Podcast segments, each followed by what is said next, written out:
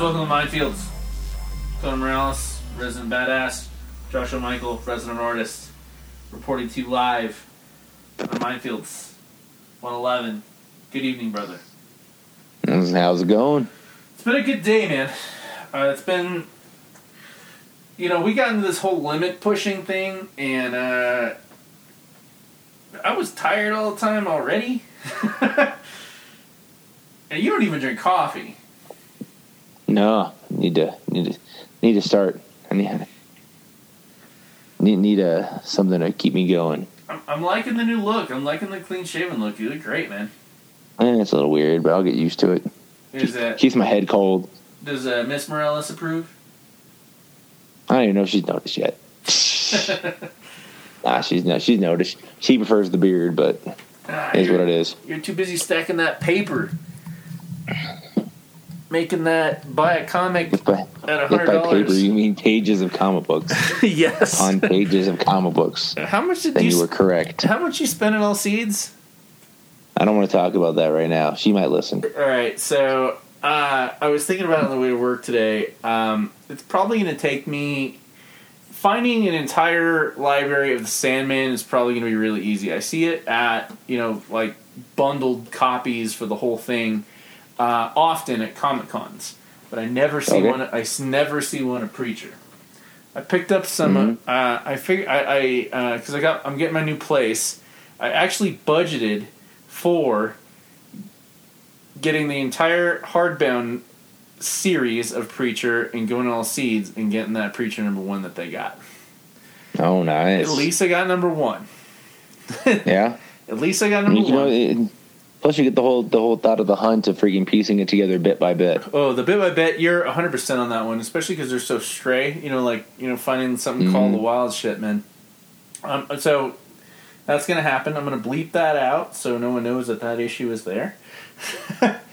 Hmm. But even then, if they get it before me, it didn't belong to me, I'll find one eventually. Hmm. But Yeah, we got We- time. We got time. We had uh all right, so guys, uh obviously the chase for back issues is the hunt, but we went ahead and formally named just catching up on our weeklies is the chase because we got to make sure that we got to get all of the best shit as it comes out because we can't be Johnny Come Lately. Constantly chasing it. Uh, we've got all of Fear State. You've got everything of Batman since it happened. Um, Yeah. In general, I've got all Spawn. I mean, like you and I, pretty much you, I, you, me, and Colin, pretty much have the whole gamut cornered. Like, Quite a bit. Quite a bit. Yeah, we got. Uh, yeah, I've been rocking since the uh, the new Fifty Two is what brought me back into comic books, and ever since we kind of started this this shindig, I've been uh, piecing together a lot of what I was missing over the years. I, I, Made it a point to get it, like, complete a bunch of the sets from when I was a kid. So. you've got pretty much all the Jim Lee uncannies now, don't you? Uh, I'm little by little, I'm working on that. I've got the first 50 issues of Wildcats. I've got uh, the first 51 issues of X Force. Um, I'm miss- I'm missing three issues, two of which I know for sure are on their way. Of like the first 42 issues of X Men, which takes me right up to Age of Apocalypse. Got the first 70 issue run of X Factor. And then right now I'm contemplating putting forth the effort to get the uh, complete Age of Apocalypse single issues, as well as the first 68 issue run of Suicide Squad. Great 'Cause I do love me some Suicide Squad. all right, we're back from from a secret conversation. Anyway, dun, dun. uh, might make a recommendation to try to find the entirety of Age of Apocalypse uh, in a lot on eBay. That's how I got mine, and that's how I got my uh, the uh, Phalanx Covenant too. I've got the Also- Phalanx. I've got uh, got all Fatal Attraction. I've got, I've got a, Yeah. have got a good portion of Age of Apocalypse already. So, Right? Never mind. so I get a We've got a amount of them. we've we've got a limit push in the next month and a half, but uh, we went on the hunt. We we hit up uh, Ed's. We got some serious fucking books. I finally found uh, what I thought was First Prince of Monarch Molly, but 106 is impossible to find. Um, Oh, he's got an got it. extra cop. Gotta go to Ed's. Cool, go to Ed's. The uh, the abyss of awesomeness. This is true. You will find it at Ed's, and he will find it for you. He knows where he knows what he's got, and he always is careful to remind you. You get ten percent off, baby, if you're a puller. Yeah. Which That's we a are. cons- considerable discount considering what we buy. Yeah. I've got a uh, I've got a Suicide Squad 23 waiting for me to pick up tomorrow, which is the uh, first appearance of Oracle. So I'm saving a decent amount of chunk ch- chunk of change with that uh with that their discount. Yep, and I've got uh, Witchblade 1 through 10 waiting for me as well, as well as uh, a bunch of McFarlane's I'm not even going to mention. Um, God damn. Saturday night, it happened. Yeah, Saturday night was good, man. Freaking New Era Part Two. Yeah. Freaking, it was a good time. Had a fight fest. The crowd was so live. They were alive. Like, from what footage I've seen, which, uh, by the way, um, I found a sticker for my camera. It's a Simpsons reference because, uh, you know, that uh, 4K camera I got? It's Mhm. a uh, bootleg Jap- uh, Chinese um, so- uh, Sony ripoff. Mm-hmm. Uh, Simpsons reference. I found a, a, a Sorny, a Sorny, Nice. a Sony sticker to put on the side of it. And uh, I texted Brett because he's a big Simpsons fan. I'm like, hey, I found a Sony sticker for this. He's like, it's kind of funny you say that because the entire time I used it, I thought it was a Sony. it's better than the Panaphonic. and then uh, Eric, I posted. Er- Eric had the funniest thing, man. We put like. I- I'm glad he's on a level again, man, because I really fucking love working with that guy. Mm-hmm. Um, what did he say? I hear it works great on 5L ultimate medium def TVs. I was like, it's better than the Panaphonic. I can't wait to use it on my uh, the world's the world's smallest large screen TV. Love it. Um, love it, man. Like we've got some good people in our locker room, man. Like it, like we. By the way, thank you and uh, Jeffsky for listening about expanding the backstage area to the mirror area and parking the uh, trailer out. We had so much room. There was so much more room to breathe. Um, we're gonna have an extra TV next week or next month, and uh, I'm gonna bring my I'm bringing my uh, Super Nintendo on that one. Gotcha, gotcha. There's a Super Nintendo in the back. It, it- what Fed has a Super Nintendo in the background, other than up, up, down, down? That sounds about right. I've got Madden. Nice. Colin got a uh, Super Nintendo the other day, and he's been slowly building his shit. And I'm like, I'm like, dude, you're buying crap.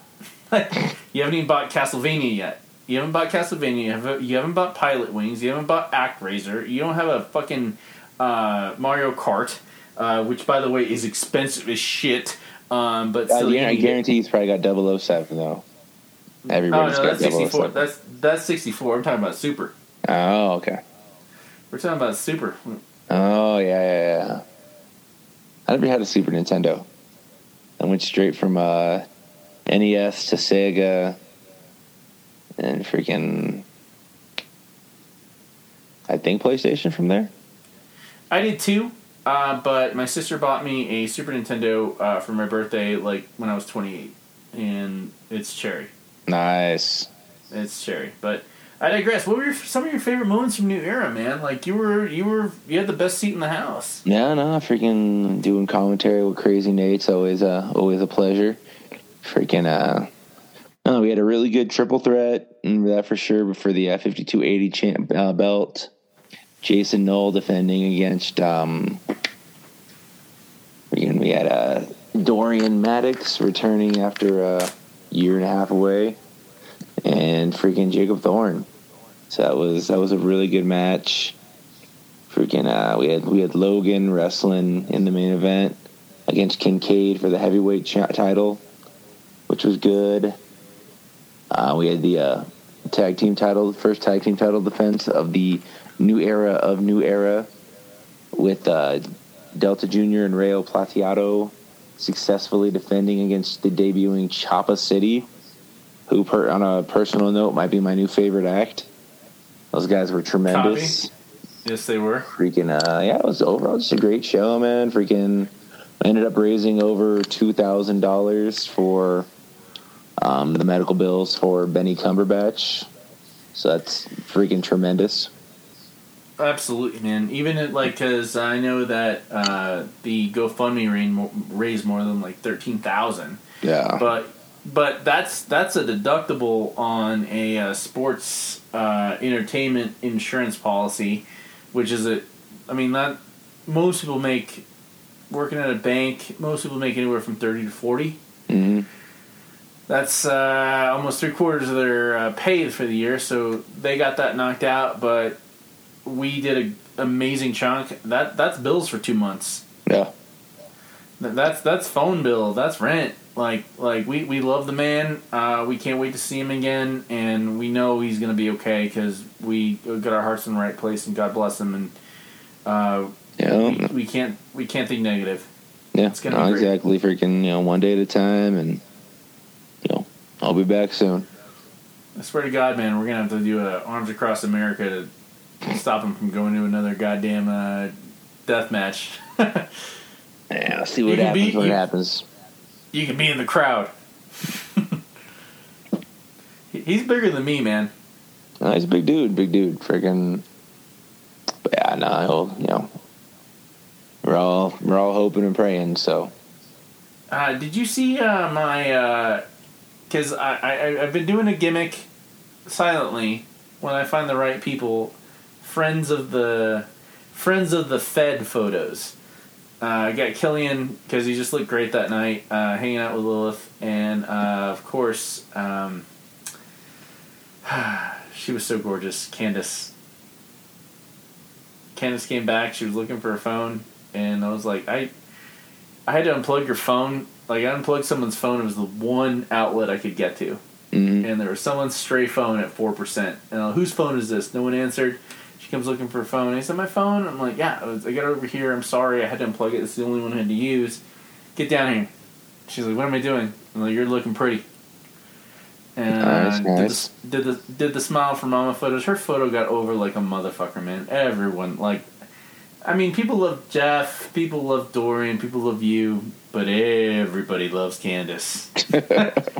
nice. Everybody loves Candace. That that photo went over amazing, and she just looks so beautiful. And she had uh, the reason I bring it up. Um, she was wearing Cumby socks. That's right. Huh? She she'd mentioned that to me.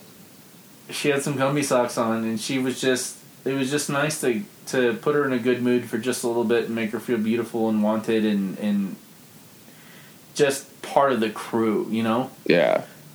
Yeah, you get the you get the right photo. Like, yeah, you Matt, come over here. I, I'm not anybody, but even then, like, we're including you. It's happening. Gotcha. All seeds was a shit, man. Um, Oh yeah. No, all Seeds is always good. Freaking, I finally got my uh, Uncanny X Men Annual 14 cameo first appearance of Gambit. Been looking Yes, for sir, that for did. freaking well over a year now. I was standing next to you and you asked the gentleman for it.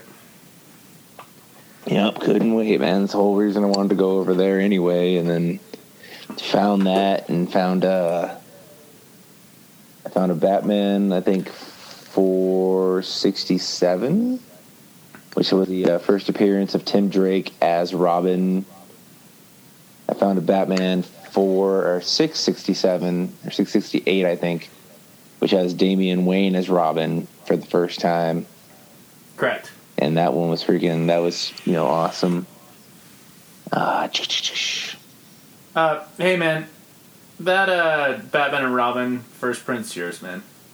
that's all good dude freaking I'll, I'll get one Dude, dude, it's it's it's yours. If you find it, forward it over to me if it's cheap, but it belongs to you. Sweet. i appreciate it So, yeah, that, that belongs to you, man. Like uh, we we talked. If you guys missed last episode, we came up with the uh, comic code before Bros, or what, what did you what did you call it? uh, I think it was something something along those lines bros, b- bros, before, comic, codes. code.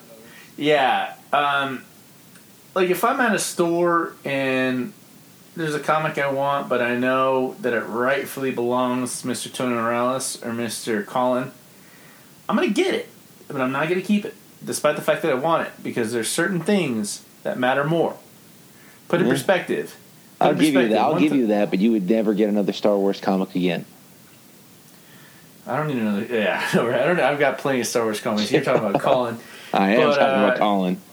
Yeah, you're uh, that that yellow one's yours, man. That that I was thinking about it the other day, man, and I Grant Morrison's more of an idea to me um, when it comes to uh, comics, and I've read his Super Gods. Um, a lot of good stuff I've gotten from him as a person, but ah, it's yours, man. Give me give me your second and fill in the blank if you find it cheap. Cool. But that's how it works here at Mindfields and how it works at New Era. We take care of each other. Uh, it was 457 and fi uh, 657 were the actual issues I picked up with the uh, the Robins. Dude, I'm pissed you're not using the moleskin I got gotcha. I use that- it. I that, that's what I use for uh, New Era. Yeah, but that your your your Liskey's gonna fall apart if I step on it I know. when I'm when That's, we're that's, driving there. that's that's the risk. All right, That's man. the risk. All right. All right. Well, um, But yeah, no, I was able to pick up a freaking. I got an Action Comics over here, five ninety five, picked up this week. Freaking first appearance of Silver Banshee, which has been did you get that. Lobo? Did you get that Superman Lobo Adventures with the decals? I did not. You're fucking up. You need to get that one. It's usually a dollar anywhere you find it. It is a killer issue. Awesome. It's a ridiculous gimmick, but uh, you know, all the decals so you can pose pose them like whatever cover you want. Um, but the issue is fucking hilarious. Nice. Um, I got a book that had escaped me. I in a, in wasn't really married, but in the midst of a divorce, I left some comics at this chick's house. Trust me, she was hot. It was worth it. Um, my my friend Dahmer number issue number one was gone forever. Ah, I actually I actually walked into the comic store that she sold all my comics to and saw all my comics in the store while I was on the phone with the girl that introduced me to her and walked right out because they were all like 50 bucks on the wall. And I knew it because there was like flaws on the uh, the cover and and there was particular um, bags and boards I use and I knew they were mine. But I found the graphic novel of my friend Dahmer there. Um, uh, big deal for me. Um, got my variant Miracle Molly. awesome. We're, we're still we're still trading, but I bought both of them just just to have extra. I just I had to have more Miracle Molly. Um, You're, you're, you're, had- you got a comic crush.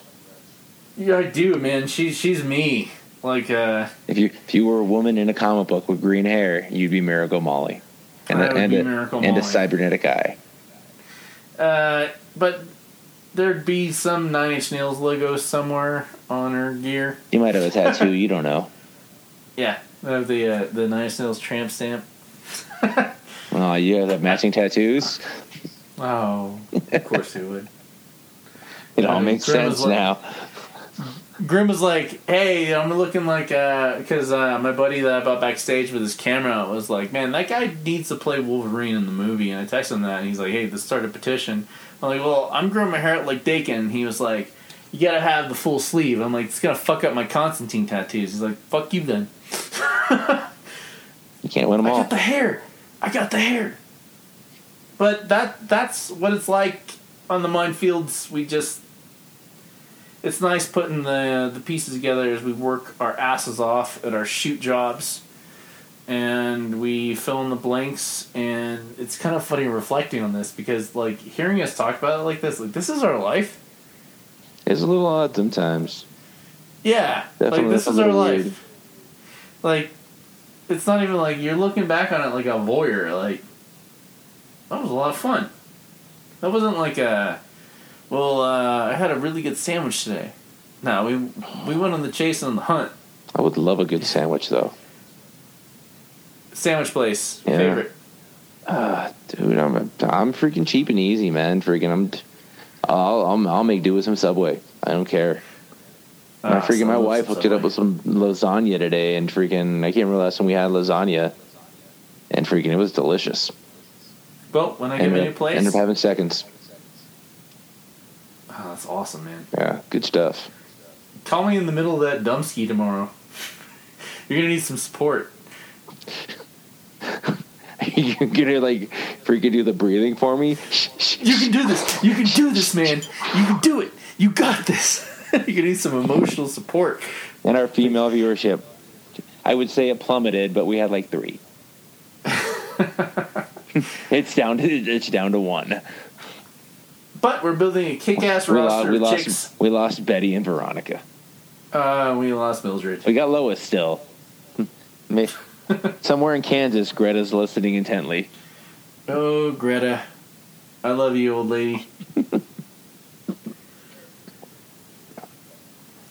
I found her address. I, I figured out a way to. Do not. Yes, I did. I Oh, found out a way. I like the system we use. I found out a God, way. no. I, I I found out a way to because like there's all these bells and whistles for this. Don't get yourself fired on air. I'm not getting fired on air. But anyway, You get a text from your boss right now. Joshua, we need to talk. we need to talk.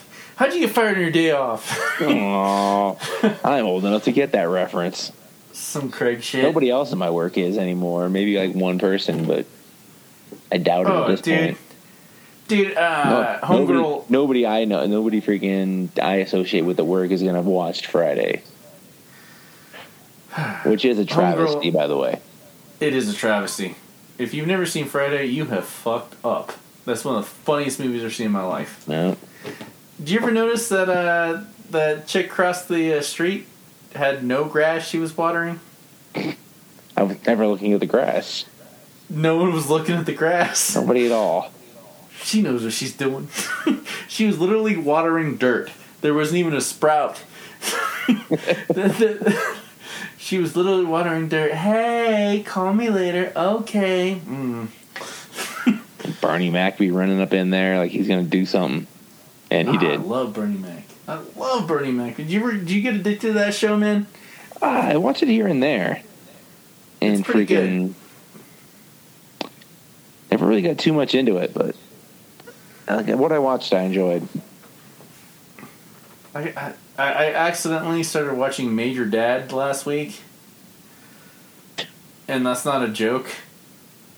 Like the, I vaguely remember that show. Jesus, I- that was one of the old USA watching- shows back in the day. yeah, and it, I think it was CBS, and then it went to CBS syndicated. But uh, I finished watching all the Simpsons uh, Treehouse of Horrors, and it started playing Major Dad. What is this? And it was really funny, Mhm. and uh, can't stop watching. Don't not a joke. It's actually happening. But we've got we've got a heavy bat episode today. Yep, the bat is back. Like we're we're always heavy on the bat, but like we're reading everything. But uh, I want to bring this up with you. Um, I really truly feel like what Tynion's doing with Fear State, especially after we read Future State, hmm it's turning into a true blue horror comic book because we have visions we, we have we're reading everything Yeah, thanks to mr ed um, oh shit you just now put that He's- together. he's mr ed yeah um, Yeah, I'm sure he has a last name. I'm sure he physically owns a last name. For the love of God, I couldn't tell you what it is though. it, it no longer matters um, he's making sure Unless his like last he's name is sure Zdarsky, then it's gonna matter a lot. oh dude if he's like some secret like never ending story asshole that like has the book and sells it to us like come He's back got, he's got the hookup all the time. That's why we're reading all the Batman books. His real last name is Tynion. His real last name is Tynion slash Finger. It's one of those things, man. I believe a plot is afoot. The plot is afoot because he has connected us with all of Fear State, and I have a theory Because I had a million theories on Fear State because it's been fucking me up since it happened. Because I love the future shit. Okay. I think I think they're exposing us to the future of what needs to be avoided. So, but rather than expose us to a future that's going to suck, that whole story of future state was awesome, whether or not it could be avoided or not. Then we rewind to how it all started. Mhm. We we got Peacemaker Zero One coming out next week Yeah. and um, we know what can be avoided, but the fact that we are now privy to every stray camera, every uh, report on TV, every murder, uh, every stray transmission from Barb to uh, Babs to um, anyone of the Bat family that's listening. Um, they're hyping up the, the fear in us. Like I think it's an extra level. I think it's an extra level, and now that uh, Black Lightning comes back from the past, Yeah. usually I hate time travel shit, but the fact that everything went wrong within five minutes that he got there. Yeah. No, but it- Don't touch a- me. Our powers can't. Yeah. And we're screwed. Yeah. What do you think so far? Uh, j- before we get into into the meat and potatoes, like uh, about my theory, uh, how do you feel?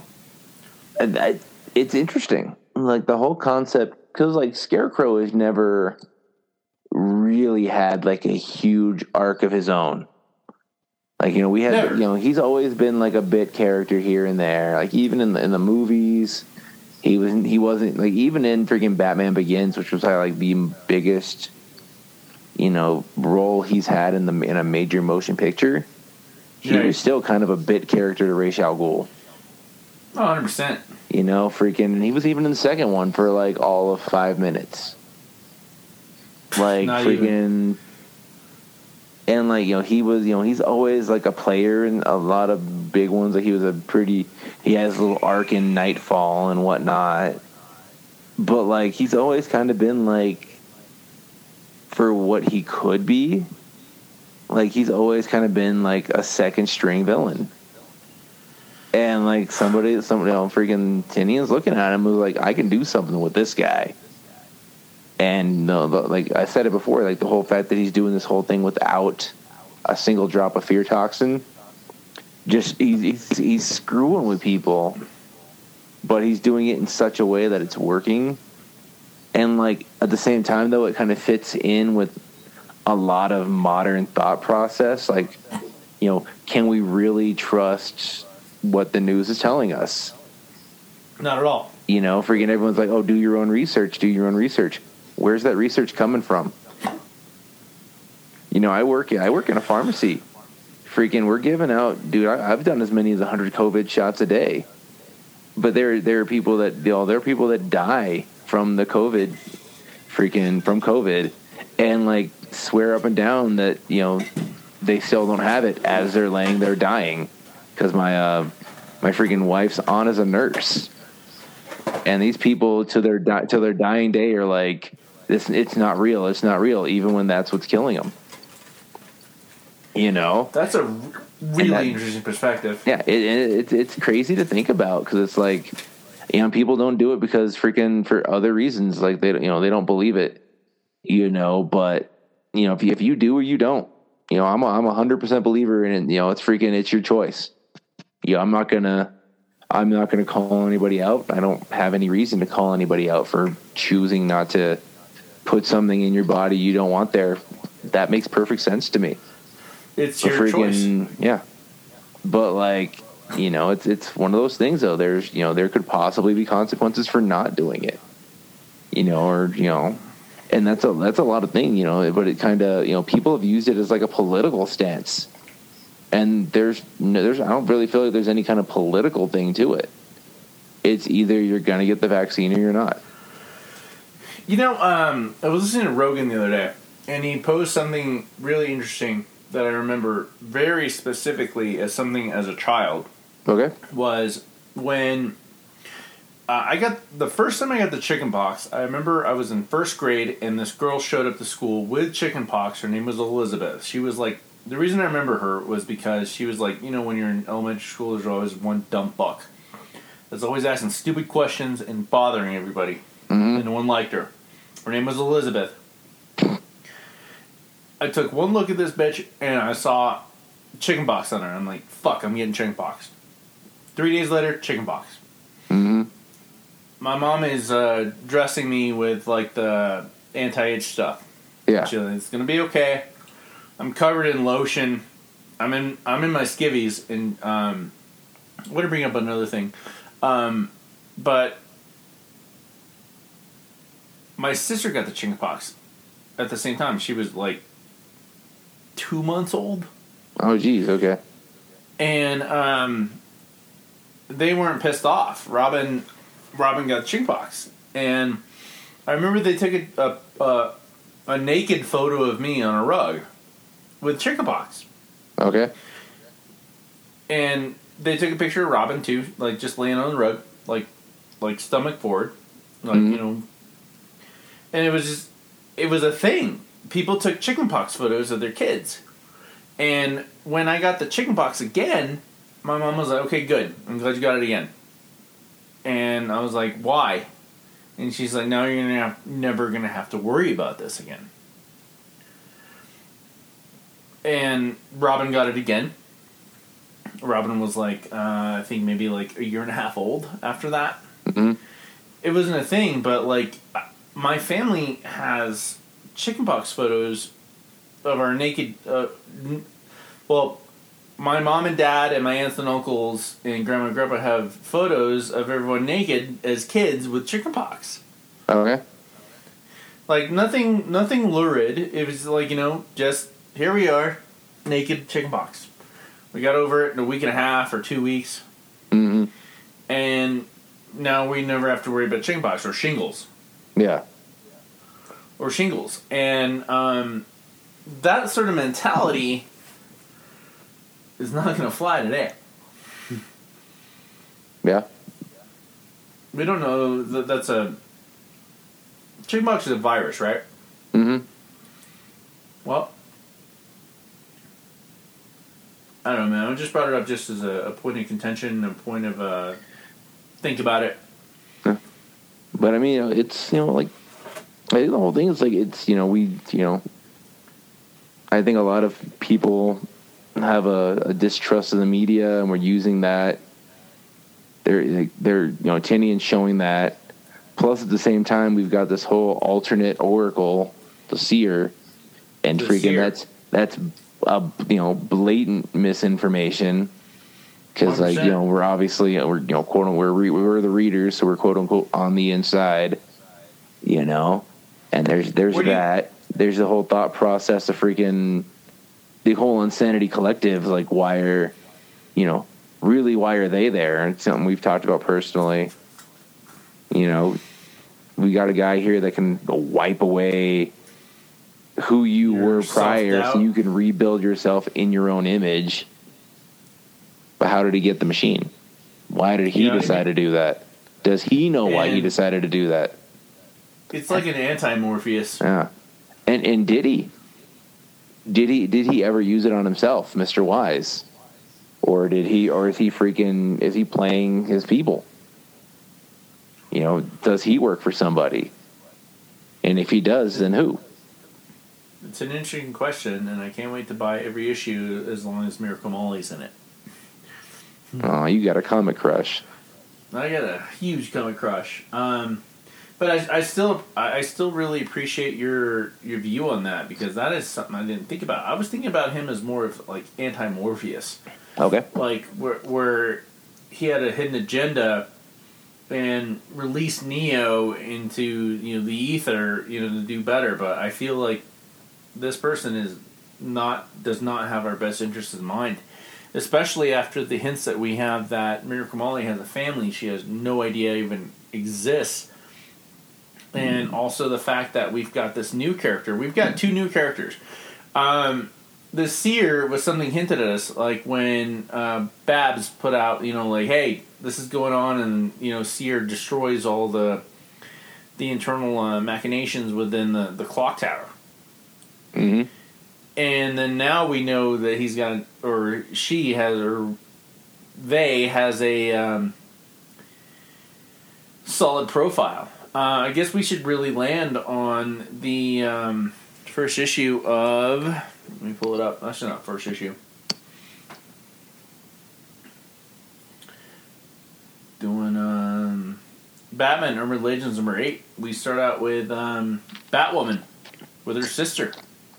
Yeah, and I don't feel like we've seen a lot of Batwoman lately. I, I definitely haven't been reading it, but No, we haven't seen a lot of her because she was really popular when New Fifty Two came out, and Mhm. they did the bu- bullshit Moon Knight thing where they had a bunch of kick ass people writing it, and then like had some F listers take over.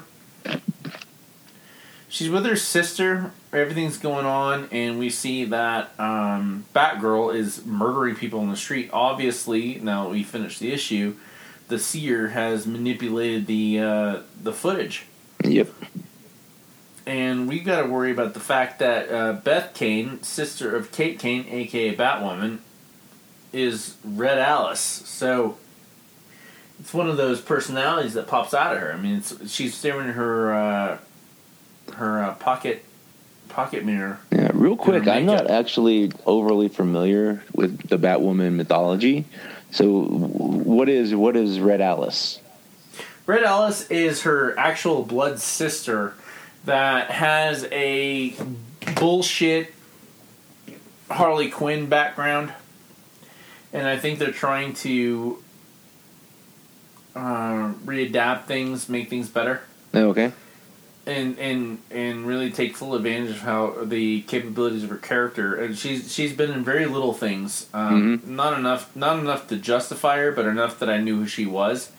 Um, as we fall into the place here, the thing that immediately pops in my head is that um, uh, Kate Kane looks like uh, Rose, uh, who played her on the TV show. Oh, okay. Um, it's a wig. It's kind of like one of those things, like uh, when Mick Foley's or Kane has his head shaved and their their masks have the hair. Yep. There's not too much to. There's not too much to Red Alice. I It- definitely kind of almost got some like typhoid. Like, for this being the first time I've seen her, I definitely kind of got some typhoid Mary vibes off of her. A hundred percent. A hundred percent. Hmm. That is a great call on that one. Like, like, please don't piss me off. Everything's okay. I need my soy, my soy food, and no loud noises because if if I hear a loud noise, then Red Alice is gonna come out. Mm-hmm. But we got uh, Renee Montoya, who I am loving the fact that I am no longer mourning the fact that Jim is no longer commissioner there in Gotham. Yeah. I mean, uh, we we've got that awesomeness going on in Joker, Mhm. but Renee is kicking ass in all aspects. She is a political maestro. yeah. Shows up at his girlfriend's house. Hey, we got we got this to deal with. Uh, you want to know? Then talk to the girls on, the Bat family. She takes off, and immediately, immediately, I love the joke. Like you know, she's falling from the sky and immediately finds Batgirl. Like, hey, you're fucked. Yeah, I heard. Uh, and the seer shows up. Mhm. Hello, bats, and goes back home and they seer knows who he is, who she is, and um, Red Alice is like, you know, I killed these guys. I well, I almost killed them, uh, but I can do what you want me to do. But I gotta, I gotta turn on the the person you want me to be. The the the, the reflection that they do in the in the, in the In the coffee or the tea. Yeah. Yep. I, I I love the fact that, and bringing back what we are talking about earlier, is that we're getting all these different visions of where we are in Gotham. Mm-hmm.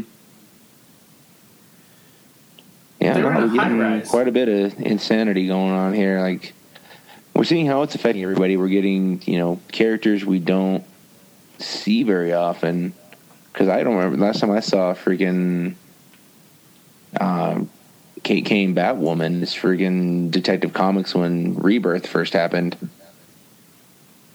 That was a six issue, and then it went into Oh twelve. no, they were straight up a detective for a while. It was a team. It was Batman. She was uh she was a second.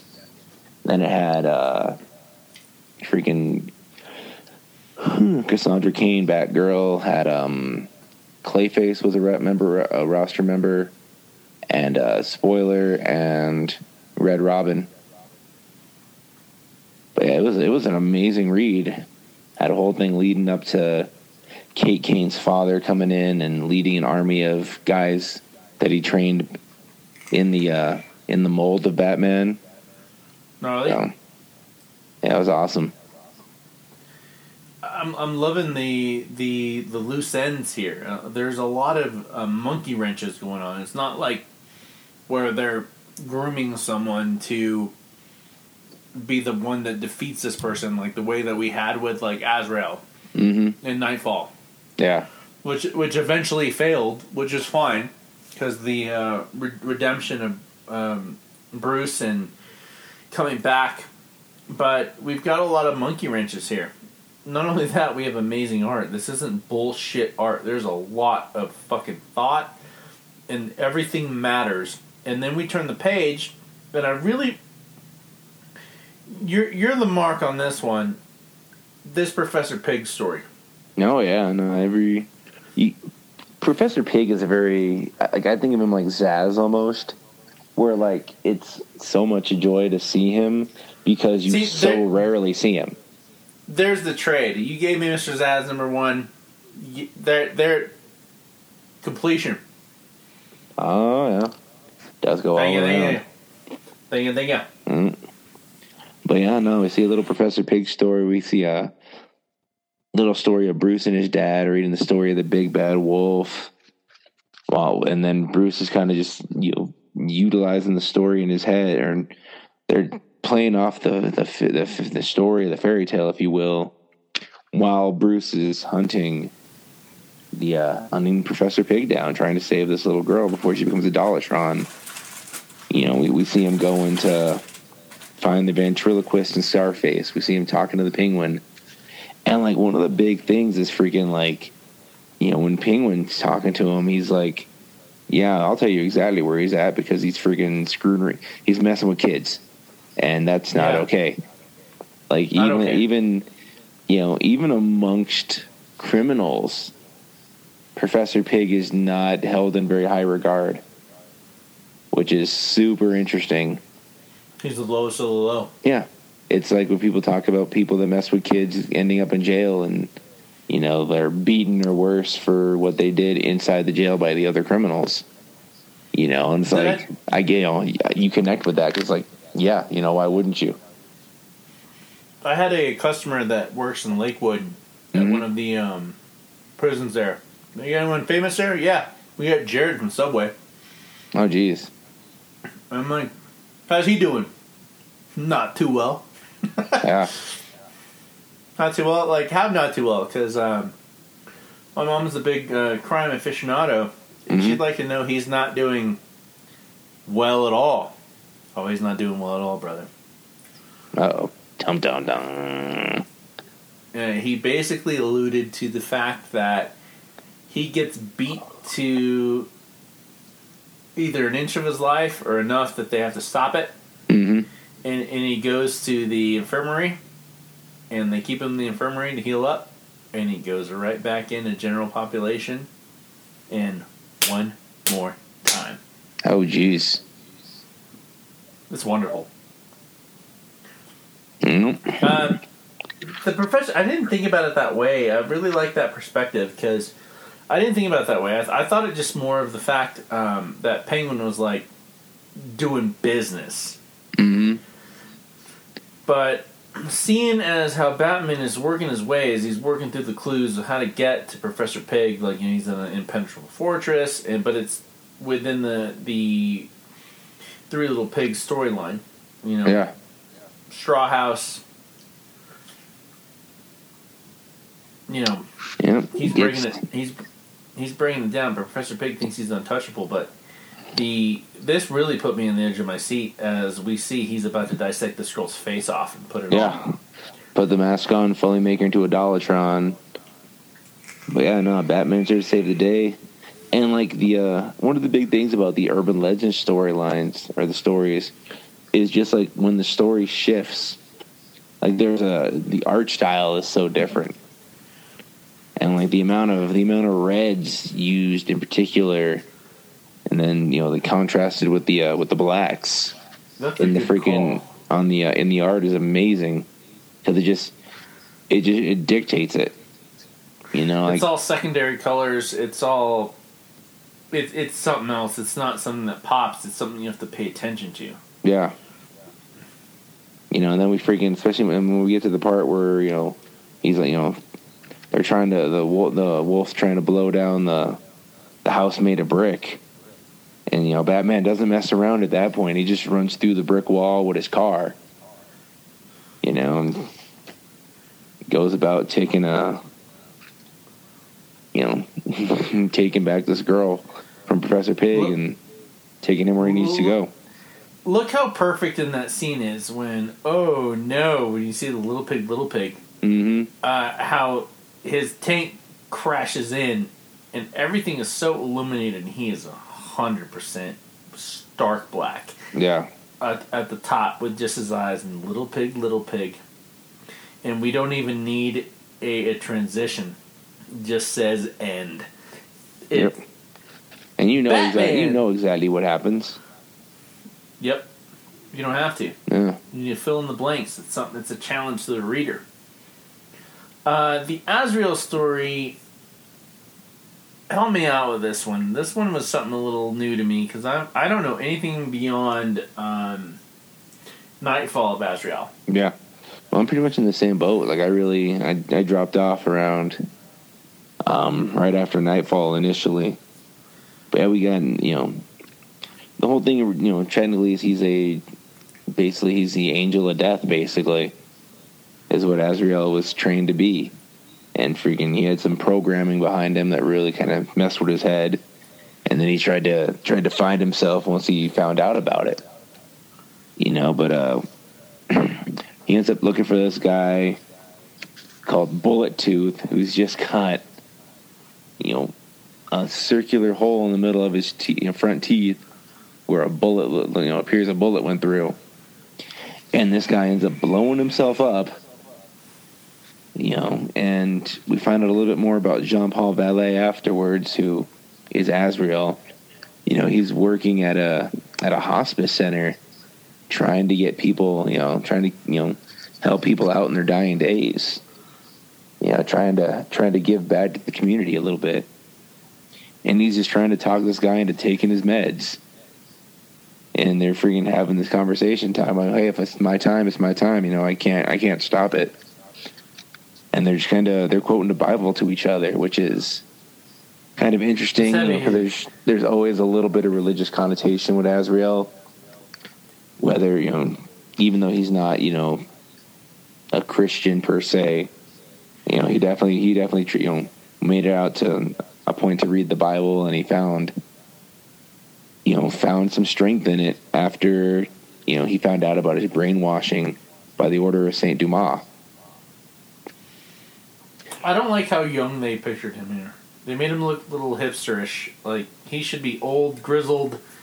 I don't. Of course, he's got to have the long blonde hair, but hmm they, they made him look skinny. He, he, was not what was in the suit earlier, and I, I get the point of whoever wrote it and drew it, but uh, he should not be that little. yeah i Um, can see that he could his self-control around this self-oppressed killer force him to take his meds. I, I get it. And then we get to him back at uh, you know the uh, is he living at the hospice? He's living at the, the gotham Equi- equimonial center. Gets to his, his, his little flat and batman's Yep. waiting for him. Help me out with that one man because that one I, I want your take on that one. Well, I mean, the whole thing is like, you know, he seems to not, you know, not particularly like being Azrael. You know, he's he's done some things like he's been featured in Justice League Odyssey, which I don't personally read. So he's been, you know, he's been in space, which is what he tells Batman. And he's just, you know, he's back, but like he doesn't, he doesn't seem like he really wants to do this anymore. You know, and he's talking about he's and he's talking about you know how he didn't he didn't kill Bullet Tooth. You know, he's just he just wants to do good now. And Batman's like, you know, hey, I'm, you know, you know somebody's decapitating guys with a battle axe. And the the funniest part of this is just like he's like, why would I use a battle axe? That's insane. I, no I, use a axe, flaming bitch. sword. You know, so we got this this guy, you know, who's an avenging angel, and like you can tell he's kind of at a point in his life where he's like, "Do I really want to keep doing this?" But and then he's you know he's he's over here talking to himself about you know he just kind of feels like the world's coming to an end, and we're about to we're about to come to the end of the day end of days and he's you know kind of quoting quoting you know the Bible a little bit, talking about you know I have I have hope towards God that there will be a resurrection and a resurrection of both the righteous and the wicked. You know, and as he's kind of playing this out in his mind, he sees a door open, and the same guy that blew himself up at the beginning of this story appears to be a zombie and is kind of shuffling out of this back door. But it says particularly before the events of Arkham City. Now, uh, I'm not sure if you read that one yet. I have not. Um, I'm wondering if we've got a um, um, Hugh uh, Hugh uh, Vile? Hugh Vile thing in, inside of him. It's it's a little too. What's the word? Why am I spacing on the word, man? This is one of those things where it's just like, oh, it's coincidental.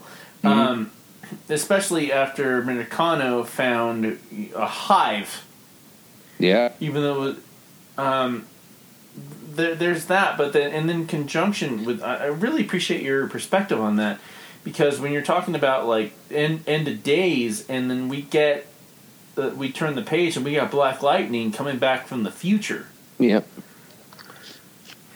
To, to prevent things, and we're seeing char- characters I've never seen before, and we get introduced to. Um, I don't think they mention his name in this issue. Well, we got we got Duke Thomas here, who is the signal in current in current continuity, and he's writing uh, Panther Man apparently by the name of T'Chall. T'Kel. I couldn't pronounce it. I'm gonna say T'Kel because it, it kind of looks like tea kettle. But yeah, we see that uh, they've got freaking katana sword, and trapped inside the sword is the soul of Black Lightning.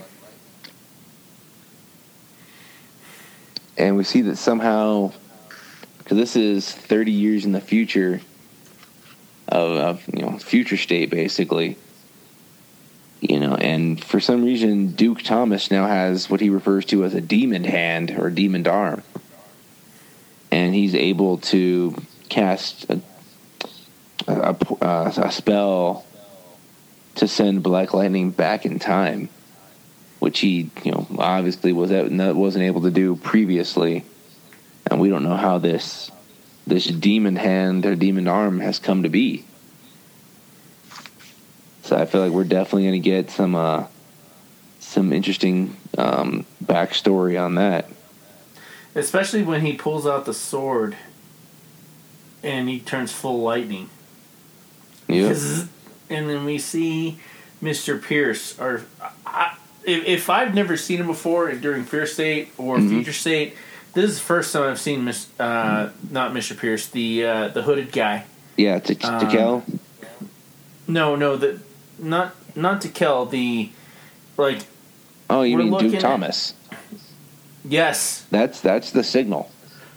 That's the guy, the Batman guy that's all in yellow. Oh no no no no that, that that that's like the next next next Robin. I'm talking about the guy in the hood.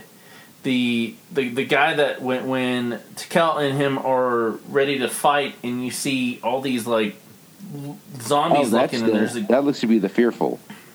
Yes, that okay. one. I That didn't. know- I didn't. I've know- I didn't recognize you meant the villain. No, Yeah, I'm, pretty, I'm pretty sure that's the first appearance to be sure. Never seen him before and Mhm. the the way he shows up in our time like I'm I'm two weeks late, and we get what is actually pretty much the epitome of what it's like to be at a new era show, except we don't have a jumbotron on four sides. Um, Yeah. The peop- the people on the other fighting for fighting for who's gonna take over. But this guy's origin story was horrific. Yeah. Jonah, like uh, so, he is he was just a normal guy, some small town kid from Nebraska. Yep. Just ended Has- up being happened to be a student of Jonathan Crane's when he taught at university. All the rats in his mouth. Yeah. It looks like his bottom jaw's been chewed off, and like the the way that the taxi driver's like, yeah, like pick this guy up. You know, he's getting the the test. Like, yeah, this this guy is exuding fear. Mm-hmm. and he's the one we need to stop. He's the one we really need to stop. And it, it's so funny to me the, the the way that Black Lightning within the arm is trying to do his best to do what he can to stop it. Like, don't touch me, and then boom, we're fucked. yeah. And the thing about it is, is he's you know, he's obviously a victim. He doesn't want anything to do with this. No, he doesn't. Not at all. That, that that's such a great like exponent on this one. Like like the random fucked up gear. What does he have to do with all this? And and uh, it's like usually we'd be like what seventy five percent done with this story, and like this has been since February since Mhm. Fear Fear State started. We, we- this should have been over by the summer. Yeah. And now, now we're getting new characters, and and Tynion just like wherever he is right now. I hope he's real happy because he's making me very happy. Yeah.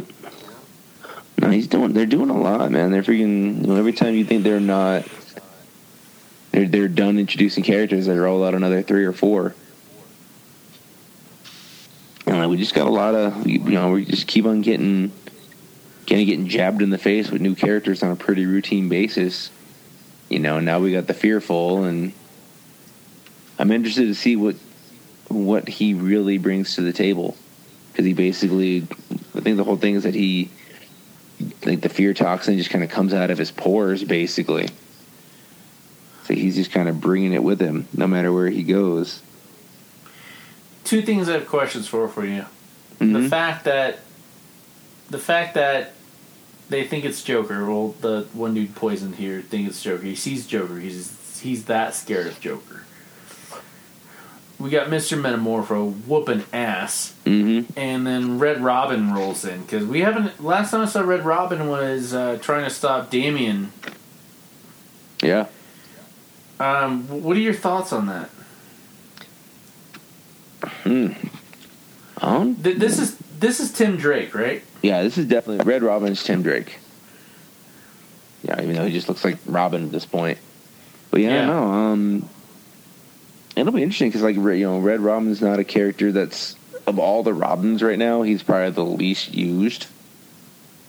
You know, because everybody else kind of has their own book, Yeah, and like he's kind of he's kind of the forgotten Robin in the long in the well, long not to me, not to me and you because he was the first Robin with Tim Drake. Number one happened Mhm. right after Knightfall, Yeah, and th- that that twelve issue series or six issue series after that was awesome. It was really good, but then it dropped dropped off, and then after that I stopped paying attention. Uh, my my sister's name is Robin, so every Yeah. time there's a new Robin or one, I always buy it for her. Um, Okay, awesome. But yeah, I think this one really, it's really seeming to go. This this particular issue, kind of made it a point to do stories about characters we don't normally see. You know, we got you know, Batwoman, The Outsiders, Azrael, Professor Pig. You know, and then we got you know the reintroduction of Red Robin.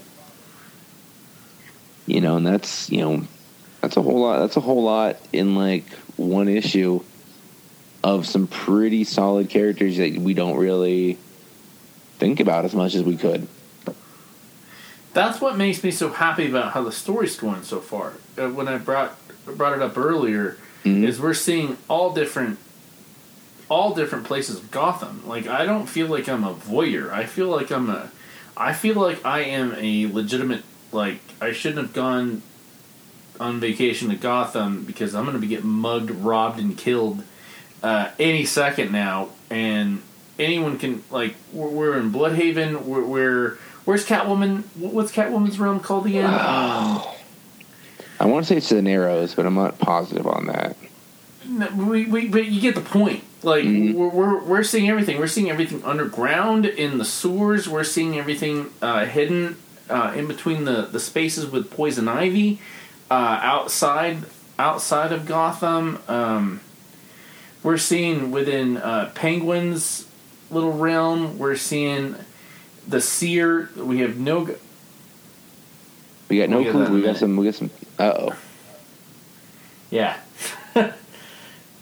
what was it? Oh, give it to No, me. you said you, something you were thinking of something. I was thinking we should take a break because I'm about to pee my pants, and we'll come back and talk about Seer. Okay. Let me take And a break. You guys, we're back just after a quick little potty break there. It's killing me who Seer is because we've got so many monkey wrenches here, man. Like, the one thing that, like, comes to mind is the fact that I think Tynion is taking from one of the last big bat stories from three years ago when we had the the Riddler being more badass than he's ever been. We talked about this like two issues ago, but Mhm. it can't be the Riddler. It's too obvious.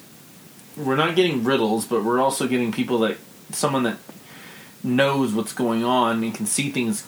Uh, especially when he figured out who Batwoman was and infiltrated her own home and Yeah.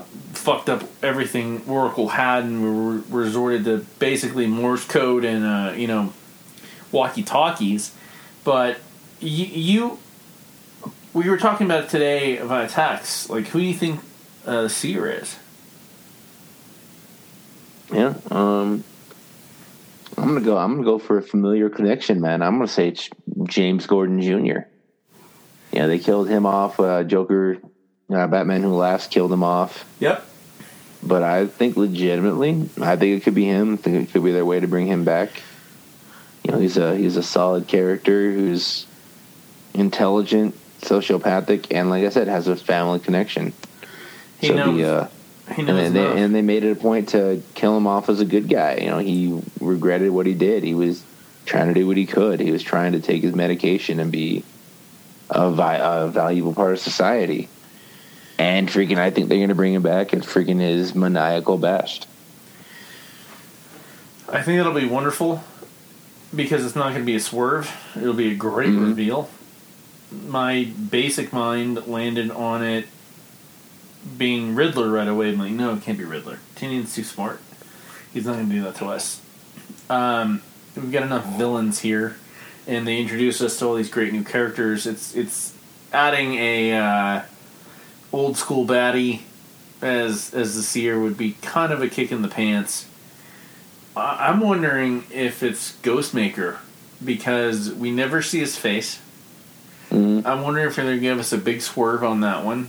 Um, the fact that we've been reading all these uh, issues of Batman where we get like the origin of him, like you know, kicking ass on this plane of existence or, or this uh, dojo, these bad guys. Uh, he showed up wanting to destroy Batman very obviously and very quickly, suspiciously, when I thought about it, very quickly joined the Bat family with no question, helping out every time he got a chance, which makes Yeah. no sense to me. It's not like one of those things where he like they have some like tete-a-tete where they're gonna after we solve this, then we're gonna have our ultimate battle and one of us is gonna get the other guy's head off. They've never had that agreement especially after when uh, Peacemaker uh, Zero One was absolutely winning with Batman. Yeah. He just showed up a little too easily and too willingly with this technology. Um, he's a little he's suspicious to me, but I'm hoping we get a really good swerve. I- It's not going to be you know Commissioner Gordon because right now at what's going on right now, Commissioner Gordon is in France with the head of Interpol in Yeah. uh, Joker number eight, which Um, I gotta tell you, man, I, I've Oh, I've seen. real quick, I want to throw this out real quick before we move on to. I want to get into that, Please, please. but real quick. Who's the one guy we've been talking about that nobody knows anything about, but has some pretty awesome technology that we also know next to nothing about?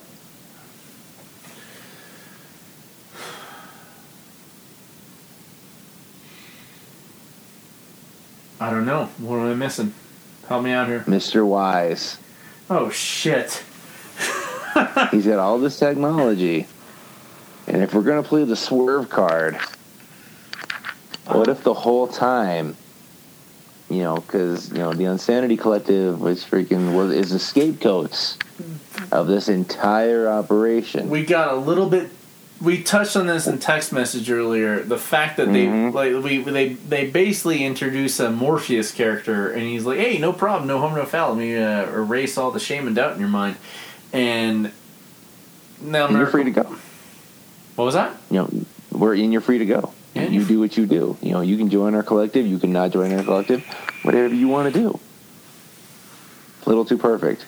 It is a little too perfect. I didn't think about it that way that far. What what if Mr. Wise is the one freaking feeding Gotham all this information the entire time? Especially because we know nothing about him. Like it's just like Plus plus we can throw in subliminal messaging because you know we don't you know we don't know what happened to Miracle. Like we know Miracle Molly came out. You know she freaking dyed her hair. She she had she had her abilities and her tech abilities and whatnot. yeah, We don't know how she got the the eye. no, you know, that might maybe that wasn't meant for her. You know, uh, for Squeaks, we don't know anything about Squeaks or how she's got the uh, the ability to do those sonic screams. not in the least bit. Yeah, Nobody tends, nobody knows anything but Mister Wise. I hope it's not a swerve. I hope it's a good new character that we're just gonna get landed on. Uh, I don't want to swerve. I don't want to trick. I don't want to. It was him the whole time. You know, bullshit. Oh, said it was me the whole time. I'm like that was stupid. I don't want any of that shit. I want like yeah, it's Tynion. It's Tynion. That's a great point. I didn't think about it like that, man. I Yeah, I just thought about him as some like like fucking bush league, you know, underground guy that happened to stumble upon a mind wiper machine, and the best I had for him was that he just wants chicks hanging out with him. Like there there wasn't much like I didn't think too much into it. Like that's how far I got. Um, but let, let's do Joker because uh, it's not Gordon. Gordon's in France. Uh, or is he? What if it's a clone? Babs is handling a lot of shit right now.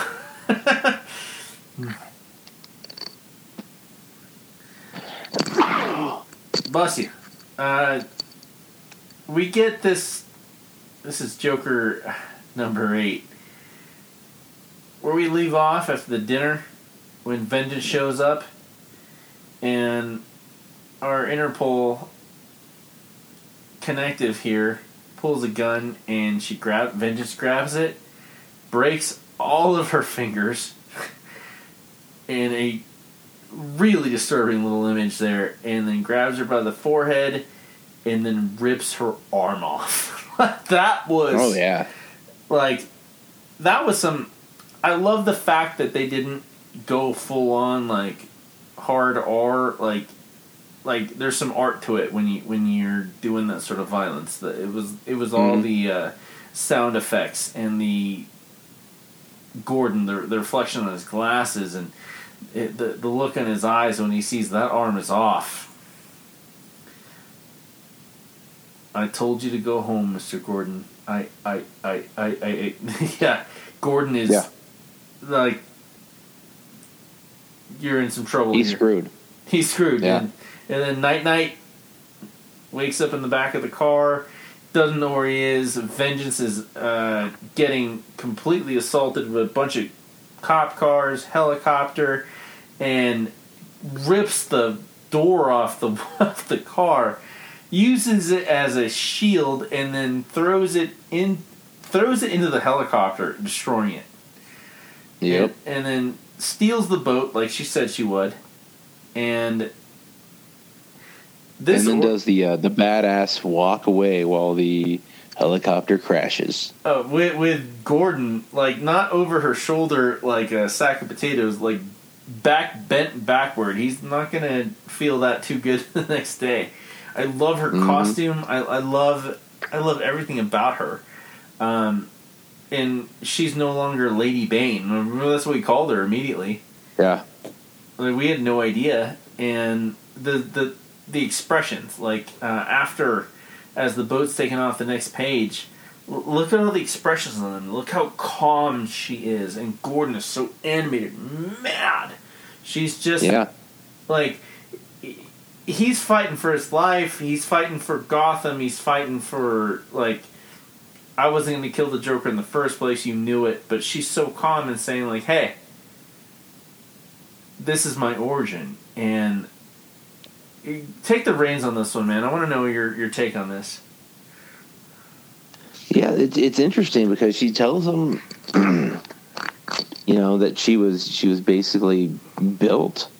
You know, she talks about how Bane's basically worshipped and Santa Prisca, like he's like the one good thing this tiny island nation has had in like its entirety of existence. And all they're wanting to do is basically build another one. You know, she was you know, she was basically made and like her own thoughts are basically implanted in her head. Like she was forced to be vengeance. She never had a choice in the matter. You know this isn't something she chose to do. This is just this is who she is because somebody else freaking you know decided hey this is who you are you know she they end up going into this lab and seeing that uh they had DNA samples of people, you know, heroes and, and bad guys, and somebody had taken Batman's DNA. You know, and you know, of course, it looks like it's freaking the Joker. And you know, she finds a note or a file, and freaking, it's just called Bane Mark Two Vengeance. Or Mark. It could be Mark Two, or it could be Mark Eleven. There could be, you know, any number of other people that they've tried this out on. Like a Weapon X thing, it could be Yeah, 11, exactly. 11 or 2, where Captain America was Weapon X 1, and uh, what, like Deadpool was like 14. Yeah. Yeah. So I mean, it's you know that's you know that's where we're at, and like she said, like I said, she freaking you know they talk about how Bane was a hero to these people and how she was basically like a test tube baby, and they they wanted her to be Bane, but they wanted um, her to be them to be able to control her. So that's what they did. They implanted all this anger in her and implanted her, implanted these targets they wanted her to hit, basically. And her whole thing is she wants to freaking, you know, she hates the Joker. But does she hate the Joker because she hates the Joker? Or does she hate the Joker because they told her to hate the Joker? Now, before we get too far on that, how I popped when we turned the page. So I read, I read how I was made and why, and we turned the page, and it's like a, a reappropriation of Bane after breaking the bat over uh, on the uh, Gotham skyrise with the hotel in the background and the uh, the bright um, illuminated billboard as he right before he threw the bat. I I Mhm. popped. I popped for that. It was such a great illustration, and then questioning like, if I saw the Joker, I couldn't control myself because I'm programmed for this. So I need to know better. And what better of a man to help level her out than Gordon? Yeah. He's got a, he's got another he's got another uh, stray kid. He's got another abandoned baby on his hands. Yep. Just just like Batman and he's trying to level her out and she's trusts him enough to let her know her story.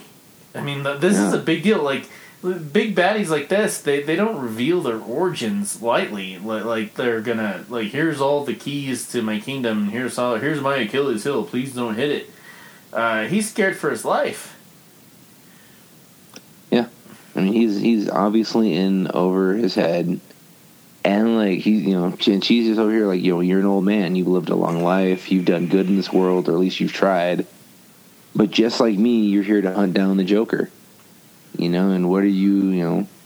And then she talks like she's thought about every aspect of her murdering the Joker, like ripping out his tongue, you know, be, beating and breaking him for a week Taking his and then bu- burying him a lot or burying him in a hole and then freaking pulling him out you know having sitting there and watching him for a week to make sure he doesn't come back and then after that week taking out his dead decaying body and freaking setting it ablaze just to make sure and then watching it freaking blow away in the wind to make sure he never comes back Oh, she's gonna be our next next best anti-hero in Gotham. This woman is gonna make waves, man. If if you guys fell asleep on Joker number two, good luck. yeah You, can find an issue for I think twenty five over at uh, Ed's Comics, yeah but uh, if you sleep on it, this she's gonna be one of the best. I, I Yeah. s- I, see her being like a spawn, an anti-hero, um, constantly at odds but delivering. Um, what'd you feel about the punchline story? That went too fast. Like it felt like five pages and it was over. Eh, it was all right. I'm never, like I said, I've never been a huge fan of freaking B stories in comics. Very rarely am I looking forward to it. I like the fact they're bringing in Orca, who's not a, a you know overly utilized character. You know, but um, you know, it's it's it's all right. You know, the whole thing ends up being that they're hunting down. You know, Punchline take you know got control of this jail and they're gonna you know they're trying to hunt down Harper, and now now Orca's you know working both sides, you know, and we see you know Alexis getting back into her garb as Punchline, you know, but then you know Orca officially turns, and they're gonna kill kill uh, this this girl that was with Harper. But then they end up breaking out of jail as you know, Pun- uh, Orca turns and helps helps them escape, basically. And we see Punchline stabbing her in the shoulder, and then you know, and that's as they're making a break for it. You know, it's all right, but like you know, I'm not really a huge Bluebird fan anyway. Me either. So like it, it, it was it was just okay. It's not hitting any. It's not making me want to like grab the next issue just to read the uh, the ongoing adventures of Punchline and Bluebird. Seems like it's just kind of a story to keep Punchline in the mix. Hmm. Let's go to eighty nine, man. Awesome. Eighty nine. What was your first take on it? I'm, I'm just you know you know growing up watching these movies, I freaking I'm always kind of jonesing for the continuation. Plus the fact that freaking, you know, I would, you know, Two Face has always been a personal favorite villain for me. I always kind of would have loved to have seen what Billy Will- D. Williams would have done with it. Agreed. So, what about you? I thought that the intro was so genius. Uh, well, not genius. It was it was a, it was a fun little swerve. Um, it was the imagination deep within to get to understand what Harvey Dent thinks he is.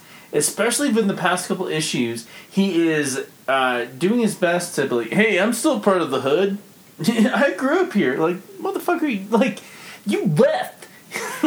You've got Yeah. Rolls Royce. Like, and and and then we get this like envision envisionage of um, I broke in, saved that motherfucker. Like everything's cool. I'm I'm governor now. A year later, I've got uh, Bruce Wayne's in jail. That was an interesting thing. Yeah. Um, and you know he he secretly hates him, and then and then boom, real life.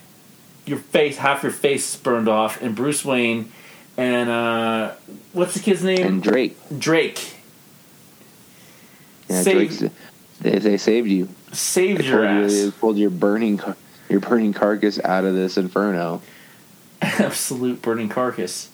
Like all of a sudden, your your, your fantasy's over. You're waking up. Ba- Babs is crying, "Where's my coin?" Uh, because the the the mental breakthrough of your psychosis is it's only it's black and white. Yeah. Give me, hey, can I borrow your knife or what? She he like he asked for like what her like nail file or something Yeah. and starts making the choices. I thought that that was kind of lame, but perfect if it was 89, if it was actually like a part of the story, if it was part of the movie. I can see that actually being happening. uh, Like like people buying into that. It's fine. It wasn't bad, but it, it definitely wasn't as creative as I would see it. But it perfectly fit into what I would think they would have put into a movie post Batman Returns. And, yeah. but the the introduction Yeah, I mean, it's it's just weird that like I don't know, just kind of like the reveal was kind of like, eh. I don't know. Like I'm always, I'm always gonna hold everything up to the classic, you know, Batman the animated series build with Harvey Dent yeah. And like you know him him having the him having his anger issues and everything and like that's just classic what I think and like we didn't really you know, like the two the two face the two facedness of this version of Harvey Dent seems to be the fact that he kind of he comes off like he's trapped in two worlds because he was, you know, he was this guy that grew up in the hood and whatnot, yeah. And now he's you know on the other side, and like. You know, it, it's it, it's definitely it's a it's a different take on it, which is inter- an interesting take. Hmm but like I'll always kind of I'll always kind of like go back to those those old BTAS episodes and like oh I want I want Big Bad Harv and I want you know Harvey Dent and you know how how they didn't they couldn't work together and freaking they were forced to once you know he became Two Face I love the fact that they're playing so many different angles for how he's Two Faced. As a politician, as a friend, as a husband or a fiance, as someone that came from the ghetto and I'm back, you know? We, we've got a lot of different little angles they're playing, but they're also playing into the fact that they're also very rarely showing Keaton as Batman. I, I love Mhm. I love when he meets up with Selina and she's got other things to deal with. And even the the little intricities like you know like oh Selina's back. Oh she's oh does that mean she'll be getting her cat back? I don't think so.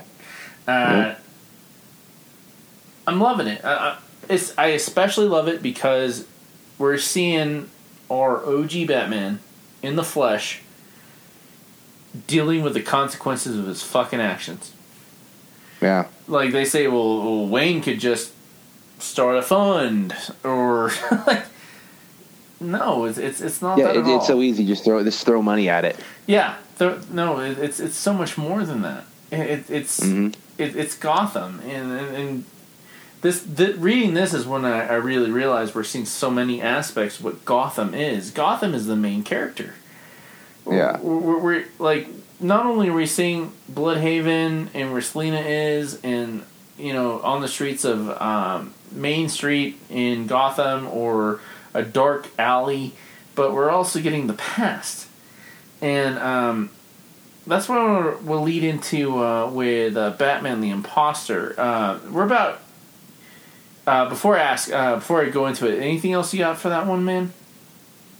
I know, man. It's a, it's just overall solid read, man. It's like if you're gonna, if you're gonna pick up any of like the six issue miniseries they've been just throwing at us so routinely these days, this Yeah. is definitely, especially if you're a a kid or you were a kid that watched these movies, like this is this is definitely one I would say you know, make the extra effort to go out and grab.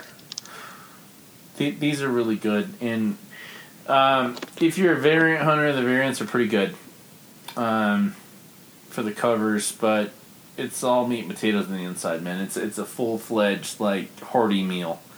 Uh, one of those ones where you're gonna turn the page and realize that you might have missed something. That's what I love about these ones. Everything that's going on with Batman, like I keep finding myself like, what did I just miss? Like, like I, I'm excited to see what's going on, on the next page, but give me a second here. What did I miss? There's something else going on here. And I've never had that with a comic book before. It's always just turn the page. Mm-hmm. Always turn the page. Um, Batman the Imposter. It's a black label book. Uh, I want to say it's reminiscent of Azzarello's um, artwork, but it's a year and a half. We get to uh, a Batman psychologist. Uh, all of a sudden, she like you turn the page and it's a big solid splash page of her waking up out of the dead of night and just this crash. She hears something breaking her house. She picks up a baseball bat, and you see that she's picking up a baseball bat, and we see her credentials on the wall that she's proud of, of you know Gotham University, and Batman has been shot six or seven times, laying dying on the floor, and takes the mask off because she can't help it, and Bruce Wayne is Batman, and he's bleeding to death on my floor. In a few minutes, the EMTs will come, the police too. He'll be in Arkham the second they stop the bleeding. It might actually be the best place for him, so why can't I make the call? So we get into Batman's nightmares, and he wakes up. He's patched up. She's pulled the bullets from him. Despite the fact she's just a psychologist, she's pulled the bullets out. She's, hello, Bruce. Hello, Leslie. Uh, it's actually Dr. Thompkins. I'm a sucker for Malley. And you're Batman, and I worked on you when you were a kid, and you disappeared for six years. And this is one of the most hard hitting uh, quotes I've ever seen in a comic book. Um, let me find it. It's on the last page, too.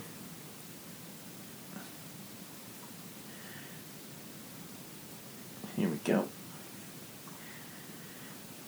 So you came here to die or for help. Either would have either either one would have suited me just fine. So she's she's catching up with her former patient as a child. She knows what he's been through. She knows what he's seen because she, she helped him when he was a kid. And he tells her the story again. This is a year and a half. He he fucked up a, a, a robbery. Uh, Asshole pulls a gun out and ski mask on a, a, a, a, a convenience store owner, and he shows up, punches him in the face, and the guy puts a bullet in the convenience store owner's shoulder. Picks up a kid and puts a bullet. I ain't playing. He fucks up. Guy still gets away. We're we're we're seeing like uh, the artwork.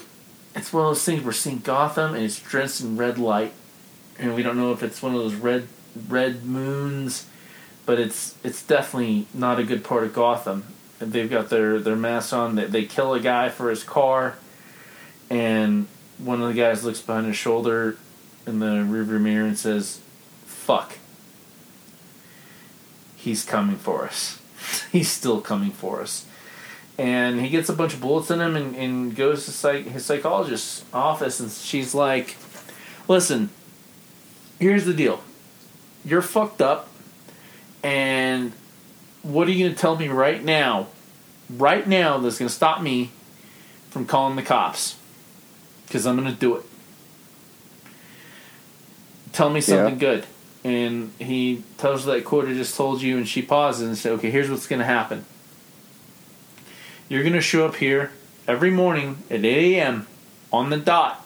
And if you don't show up because you need help and you don't want it, but you're going to have it, if you don't show up here every morning, I'm going to call the cops. I'm to call 911 and we're to we're to straighten you out. And he agrees and he shows up. But we're we're having Montoya uh, we're having a uh, newer um, pull up her name. I'm not familiar with her. Blair Wong, high up detective. This is a gritty. Um, I'm not to give any away anymore. What I'm to tell you is a sensation. Did you ever watch the movie Seven? Mm-hmm. When they're, we've got this killer going on. This is happening. We can't let anyone know this. We can't let the press get knowledge of what's going on. We just pulled in all the best homicide detectives in all the precincts in Gotham. And we gotta keep the lid shut on this. And we gotta make this happen. And I gotta tell you, man, this is like. It's called The Imposter because Batman is confessing all his sins to a psychologist, and the TV uh, gets news that we have footage of Batman who found the, the guys that shot that, that shopkeeper, and um, Batman found those guys. There's footage of him finding these guys, taking them up to a roof, and kicking them in the head off the, the top of a, a 30 story building. One after the other. As you do. As you do. And she's like, hey, you did this. He's like, no, that wasn't me. Luckily, she believes him, and we have vestiges of upcoming villains like Man Bat. But she believes him. Just he he's sitting in her office as the uh, the sun is rising. With uh, one of, one of the things I love about it is um, I don't know if you can see this uh, on the right scale. He is look at the makeup around his eye. Mm-hmm. We're even getting that. Nice. We're even getting that, and I gotta find it. Um, I'm looking for who's in, uh, posing as me. I'm following every breadcrumb. I, I went to Oswald Cobblepot's office, and he legitimately thought I was there to kill him and pissed himself. So I know it wasn't him. Um, it like the, the it's it's gritty like seven. Like you remember how everything was dirty? It was like the worst parts of Philadelphia. It was Mhm. it was always raining. It was it was um, if you drop a Cheeto on the floor, you're not picking it back up. Um, you're gonna get dirty. Your hands are gonna get dirty. Like you're gonna have to make some deals that you're not comfortable with, and then it gets into rat catcher. Oh. Yeah, I've been waiting to talk about do this all day. I'm going to go find it now. I told you. Uh, we make rules at Mindfields, but this is a loose one. The Black Label is getting pretty goddamn good. We got disappointed with Damned, but every Constantine, every Batman's been fucking awesome. But we're we're talking Ratcatcher. Ratcatcher is, hey buddy, I pay you to kill the fucking rats. What are you doing? You have any poison? Yeah, I've got poison. Why are you killing these rats? I, I'm paying you to kill the rats, not evict them for a week. Well, I, I, I work humanely. He's got big old buck tooth.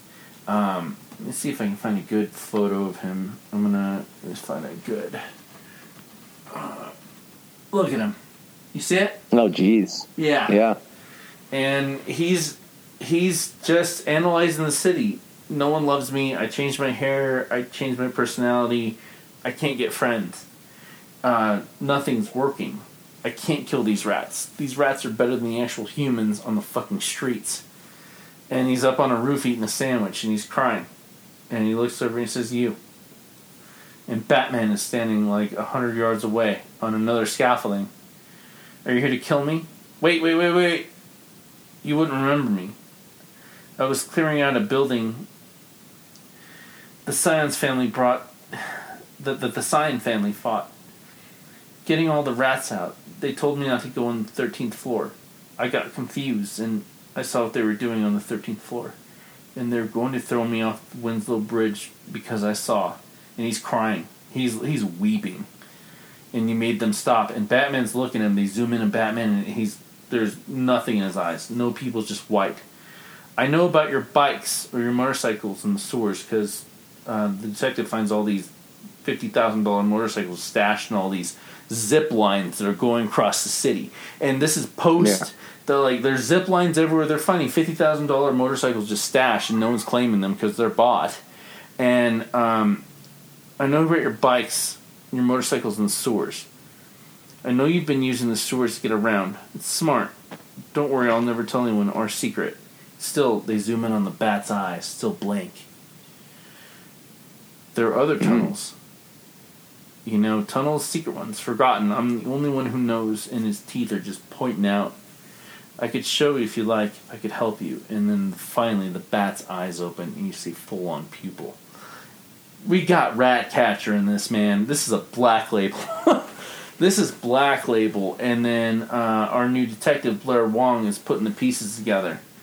And as Bruce Wayne has all of the stolen files from Gotham PD, trying to figure out who's framing him for killing, again, year and a half, Knock at the door, Blair Wong. Mr. Wayne and Detective Blair Wong. I was wondering if you had a moment to talk about the Batman. Oh, nice.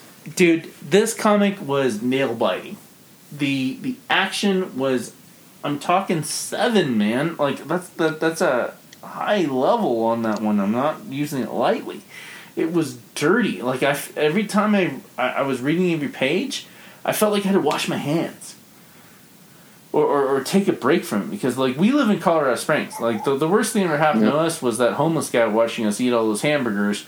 Um, um, where his car is parked. Um, this was That something true. else. This is something else, and then of course we get the the great uh, all these um, advertisement, new Long Halloween special, um, fandom first. This is actually the first sighting we see of the the Rock as Black Adam. Let's see if they Oh, nice. Yep. That's happening on the 16th. And today is. Yep. What is today? 14th. That's all I got for that one, man. I, I, I didn't ruin. I, I, I know I told you a lot of the details, but I promise you I didn't ruin it. Until you did. Until everything, you're good. until everything was ruined. But Yeah. you know what? If you can't find an issue of it, I'm pretty sure we're gonna find it at Ed's.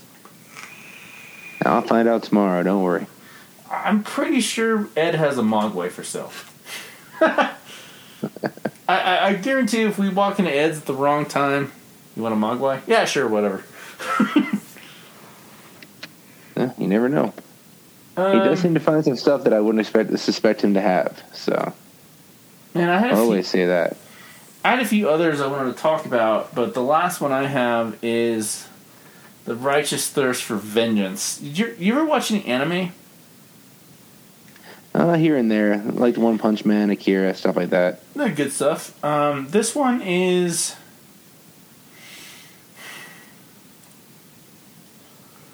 You ever notice the sounds that are happening around you as you walk down the street if you're looking for like a quick meal because you're just looking around, or Mhm. who's looking at you if you light a cigarette, or who offers you a uh, umbrella when it's raining, or what the kids are listening to on their cell phones as you sit in the bus.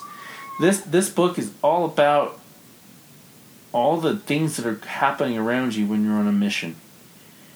And you bump into a guy when you're walking to a gas station or a, a Walmart or a, a Kroger, and you bump into him and like, Jesus Christ, watch where you're fucking going. And the guy stares at you and he's like, Damn it, you know that was an asshole move. I'm sorry, mate. It's been a long shit day you know they can sneak up on you and um, you help him pick his stuff up and you're headed on your way to murder someone that wronged you and you get there and they're already dead and the guy that wronged you has the same Drano bottle you put in the bag of the guy that you bumped into duct taped to his mouth poured down his mouth Oh, jeez. his wife naked, eviscerated, pencils stuck everywhere. Very like, just strategically, it, like nothing happened in this except for this gentleman going about his day trying to get to this house.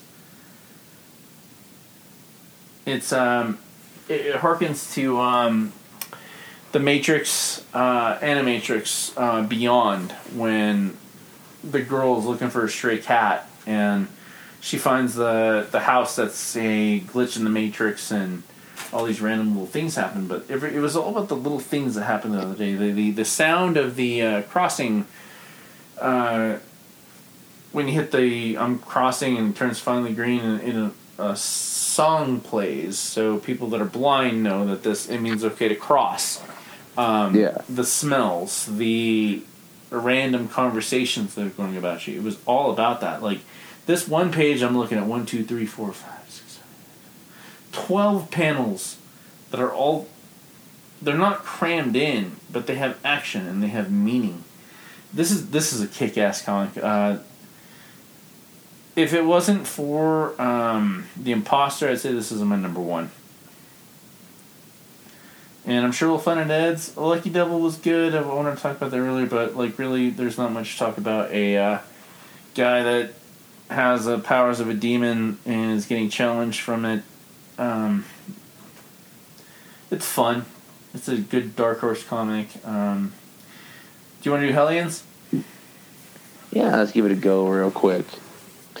So yeah, last issue, freaking empath had taken control of Havoc and had blown up Sinister's lab. Completely. and one of the uh, one of the computers had the uh, the DNA of Psylocke's daughter. So freaking that the the entire facility was destroyed, and we freaking we opened it up to seeing all these bodies torn asunder, and Wild Child wakes up, and we just see Sil- his head on Psylocke's lap, and she's just sitting up and tears are just streaming down her face. Kwannon. And freaking havoc is just like no not again. And empath's just behind him being like you never disappoint you know best freak out ever. And he's like we make a great team. And freaking gray crow's just like i'm i'm gonna kill you so good kid. And like orphan maker's just over here you know begging for nanny and nanny's just like no not now peter. She she and she's just looking for you know she's gonna kill sin and nanny's just gonna kill sinister while the clone just runs away. You know and she's like nathaniel essex stood on us all. He laughed at nanny isn't she small until she took him head and all. And you know she's about to just decapitate him Do you think she took it? Then- they didn't. They didn't show it. that was that I think she took it because that that's that's not the clone. The clone ran away. The the one that's been fucking with us. Do you think she took it ahead? No, no, I, I, they're not going to kill Sinister yet. They're gonna, they're going to make that a thing. Well, we get the uh, we get the X Men here stopping them, and Scalp or Gray Crow's just pissed. You know, freaking, he knows where you know, he knows what's going on. You know, White Queen sitting here with Cyclops talking about what happened, basically. You know talking about you know what what Cyclops' brother Alex did. You know, he's devastated. Something bad happened out there, and White Queen's just like you know he's a hero. You know, Mister Sinister was moments away from letting a very dangerous genie out of the bottle, and you know Alex stopped him. And like that brings up some int- like an interesting point with the whole Krakoa and the Quiet Council and everything. Is like there is so much political machinations going on behind the scenes that like everybody's everybody's kind of keeping their agenda close to their close to their chest. The Quiet Council. and like you really don't know you know we, it, it's hard to tell who are the good guys who are the bad guys and why they're good and why they're bad. Because like you know of course sinister was having doing crazy stuff. He's sinister. Right. like you knew this. And freaking you know you guys are the ones that let the genie out of the bottle like you guys didn't want to you guys allowed him to be part of this and you can't get mad at him for freaking being Mr. Sinister when you're the guys letting him do it. He's got that shit in his grin, man. We meant, we were talking about the way home the other day. Yeah. You know, and then we see Grey Crow over here, and freaking he, you know, the whole time he's still just looking at Empath, being like, "As soon as I'm patched up, I'm gonna kill you." you know, we're gonna spend a long time together, where no one can hear you, no one can hear you, and you just see the terror on his eyes because it's freaking. You know, he knows it's going to happen at some point because Grey Crow doesn't just say things. Oh, He, You know, and then we he makes declarations. He's like, "This is happening." You know, and then we got Orphan Maker and Nanny still trying to, Orphan, Orphan Maker still trying to talk to Nanny. He's, she, he's like, what's going on? I'm scared. And Nanny's just like, you don't understand. You know, our little family fell apart. I'm not your nanny anymore. You're a man. You've been a man since you came back from a month. It's time to grow up. Now I've got a little one to see, That and you know, they're probably that that little one's scared, and she basically just abandons Orphan Maker. You know, That just hurt. continuing the same thing. You know, Psylocke as, you know, Kwannon, Psylocke, whatever you want to call her, freaking, she's uh, you know, she just gets rid of Wild Child because Wild Child's been by her side since you know one of the first uh, issues, and like she just tells him to leave. You know, this is done. Go. And freaking don't come back. This You was a- know, and she's um, over here talking to talking to Cyclops. You know, she's like, and she's just like, I'm, I'm, I'm done. I'm out. This is this is ridiculous. You know, Sinister is something I cared about very much, and I was hoping to, if I got that, I could wash away a lifetime of sins. You know, those were my plans, and unfortunately, the council had others. You know, proving that somebody else sees the puppet strings. And Cyclops is like, you know, you can't move on the council. And then she's just like, you know, do I look like someone who blames others for their sins? You know, and she's just like, I'm gonna, I'm gonna hunt. I'm going to hunt evil around the world without noble cause. You know, to court death, and I hope that it takes me. You know, and she's basically like, I'm gonna go and I'm gonna fight evil, and freaking if it kills me, it kills me. You know, she's like, I was tasked with keeping the Hellions in check. And if only I'd known they had, you know, they had tasked another. So somebody's been in charge of, you know, in charge of the Hellions on top of her. And freaking, you know, she's tired of basically getting screwed. You know, she, you know, she realizes that the puppets are, you know, she sees the strings for what they are. I think she's She also may or just may not know who is. I think hmm? she's. I think she also has no reason to live anymore. Yeah. You know, and then we see the White Queen talking with Havoc, and he's over here trying to like come to terms with what he did and what a screw up he is. And she turns around and freaking, she's like, you know, by the way, we're gonna, we're gonna reconsider resurrecting Madelyne Pryor. That I want to talk about, Okay. especially uh, what's happening in New Mutants when they are resurrecting clones now after they brought back um, um, Honey Badger. Hmm Now they made the pledge for that, and Inferno's happening, and you can't just say Inferno regardless of what story's happening without thinking about Madelyne Pryor.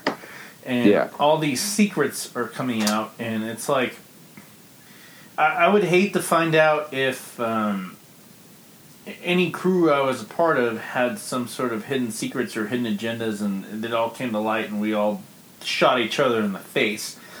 And but they all lived. Uh, Healing Gardens took care of things, and Havoc was totally it's all my fault, my fault. But as soon as he heard Madelyne Pryor, fuck everything else.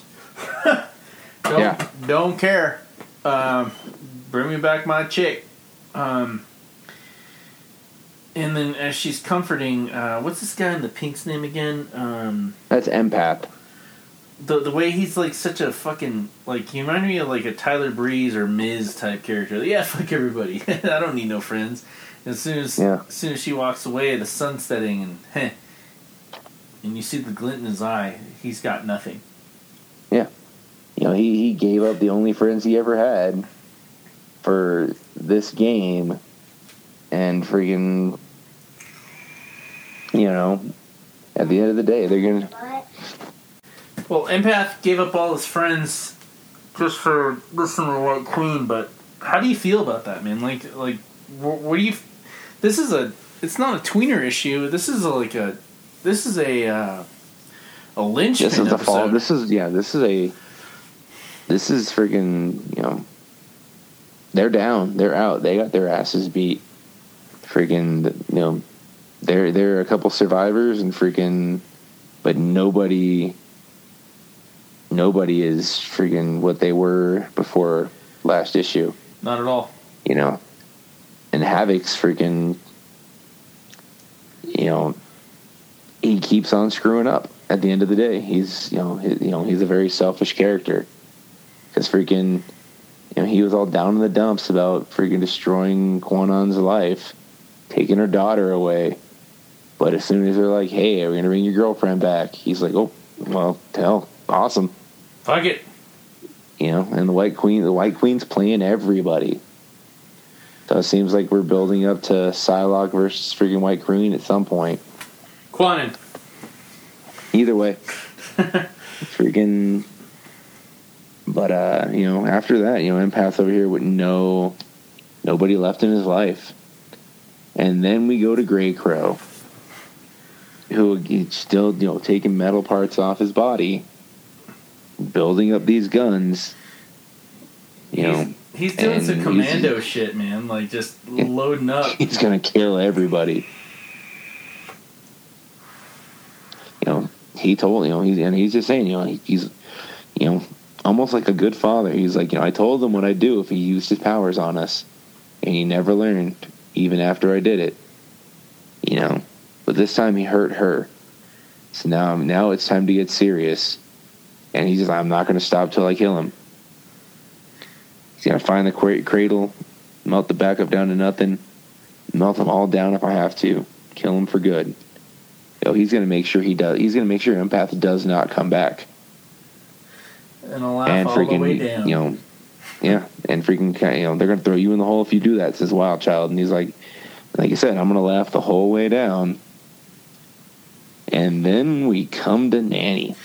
The ship. This was really interesting.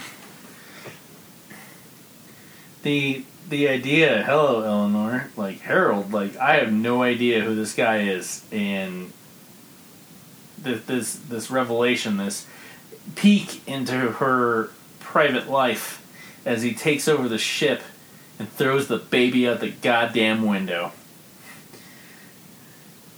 Yeah. Do you know anything about this guy? I don't. It's the first time I've seen him. he's taking all the babies. He's gonna go to the uh, infirmary where the uh, the abandoned mutant babies because these guys are breeding like rabbits without consequence and leaving the babies uh, to be disposed of in uh, uh, uh, not dirt. Um, what's her name? Um, the Lost? Lost is caring for all. She's he's gonna take them all. Yeah. Self destructive. Yeah, and he's talking about he's talking about the right, the hand of the right. You know, everything belongs to the right. He's got to be And, involved. and then the, they're the ones that apparently gave her the uh, the egg body that she has. Have you ever seen her without it? No, like I've heard of Nanny and Orphan Maker before, but they really this is probably the most. Pro- I feel like this is the most prominent appearances they've had. Like I've even got their uh, their first appearance. When was that? Uh, it's it's X Force thirty or no X Factor thirty five, I think. What year? 35 or 37.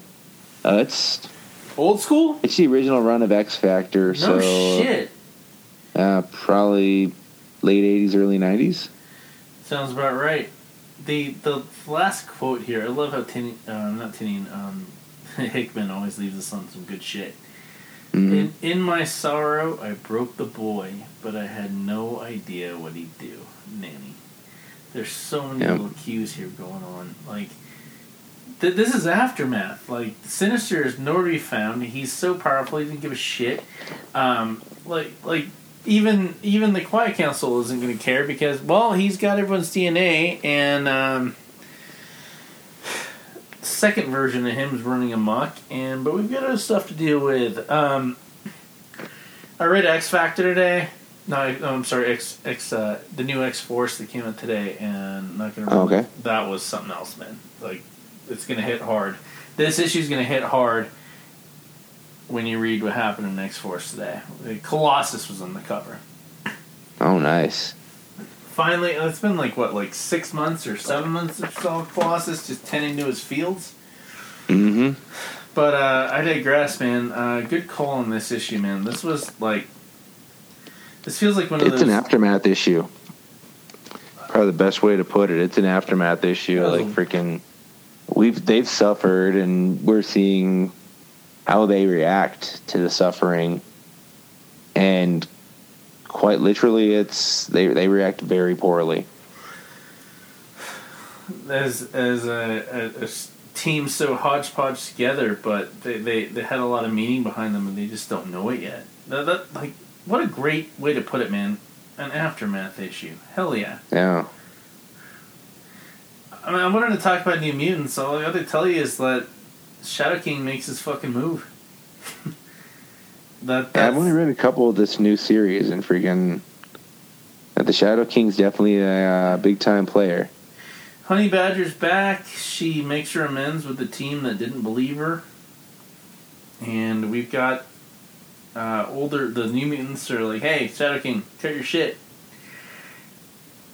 That's a terrible way to put it, but Honey Badger's like, listen, I figured you guys, you guys came to, you know, come unto me like a human being and or a mutant and not ask for Laura or her permission and well, we're gonna tell Shadow King we're done with him. And she's like, no, no, no, I'm just stay here. She's like, no, I gotta, I gotta approach him too. It's my turn. It's my turn to like say what you did, what you're doing is not right. But uh, just to wind down here, Shadow King is showing them. This is the interesting part. Shadow Okay. King can see all of the failed attempts at mutant mutantdom trying to survive any and all sentinel attacks. I think he can see what Moira sees. Oh, In his head, he can see all of the infinite possibilities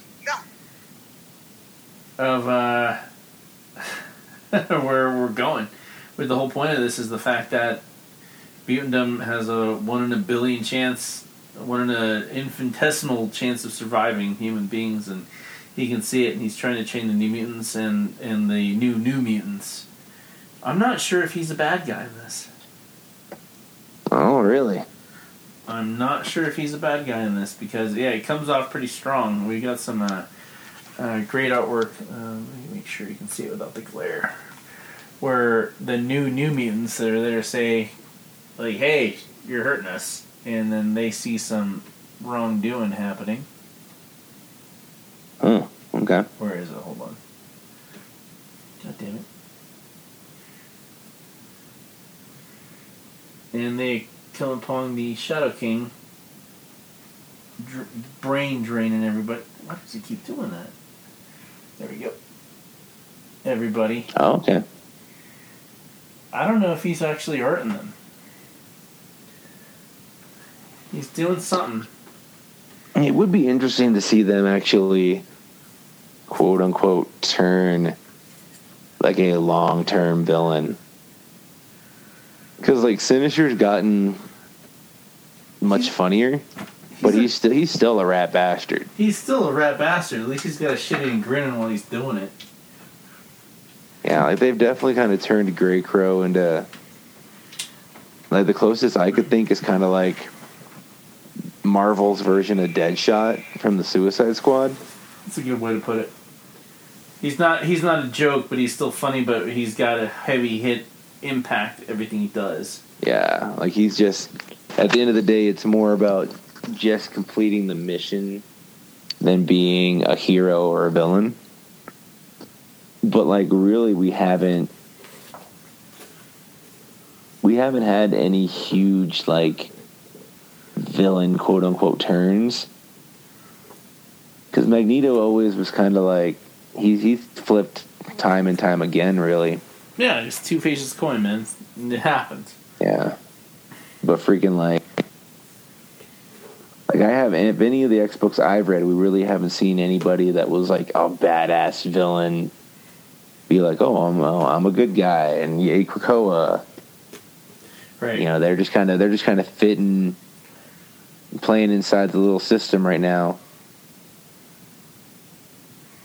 They're fucking around. We got a big, we got something big on the horizon. There's so many things going on. It's it's not as in depth as what's going on in Gotham because if you follow Fear State and um, Future State um, and everything in between, it's it's coming Mhm. to a really good story. We're getting a lot of a lot of cohesive storylines and people that are integral to the story. But there's so many. Like I feel like I feel like this is like a bunch of loose ends like playing in the in the in, in the wind. It- hmm like the the whole onslaught thing, I thought that was going to be a summer thing because it was built and it just ended up being like ba- basically the the end of Way of X. I don't know if they're going to do any more of that, but Yeah. um, that was seven issues.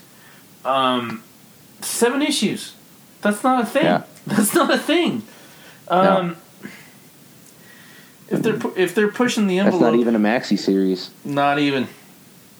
Not even, but everything was good meat and potatoes. But at the same time, like, I, I feel a little just disjointed. But I really like the fact that I'm feeling disjointed because I don't want it to be like, okay, I know this is gonna be 12 issues, and then 12 issues, everything can go back to the status quo, and everything will be okay for half an issue, and then we're gonna get a new bad guy, and then here's here's the uh, summer uh, thing. Like, mm, yeah, I'm done with that. I, I like being challenged. I'm really enjoying Yeah. the challenge. I'll just be to see where they where it ends up. Like I feel like I feel like this is kind of a fine like this this universe is kind of a finite universe at some point. Like things are going to change. There's going to be a massive change in the next few years. That takes away the ex the the paradise. Correct. The destruction of Krakoa. The Yeah. the destruction of Morocco and Mars. Um, rebranding. We're gonna get another X Men number one. Uh, okay, if it's good, it's good. It's fun. Yeah. I mean, it'll be it'll be interesting to see what the heck happens long term with it. Well, uh, that's all I got for this week, man. Uh, how how are they gonna find? How are they gonna find us this next month and a half? We're gonna be in Lubbock. We're gonna be in Denver. What twice? Um, Yeah, at least. Yeah, uh, well, actually four times depending on what rings are setting up. I'm in. I'm doing uh, doing Carnival. Uh, Primo's Oh. book. Primo's booked me for that one. Um, Sweet. a lot of good photos coming out. A lot of good matches. The debut of Blockbuster is happening Saturday. Oh.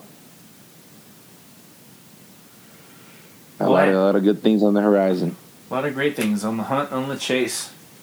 That's all Mhm. I got for this week, man. I'm pooped. Yeah, I think it's uh, time to call it a night. Support your local comic book dealer. Especially Ed's. Yep. treat them right, and they'll treat you right. Exactly. Send us off, man. Your turn. Wasn't it my turn last? It wasn't my turn last week. I wasn't here last week. oh, okay, that was my turn. All right, guys, this is Mindfields. This transmission is over, and this is dangerous. This is dangerous. Hell yeah. Over Buy now. the shirts. Buy the shirts.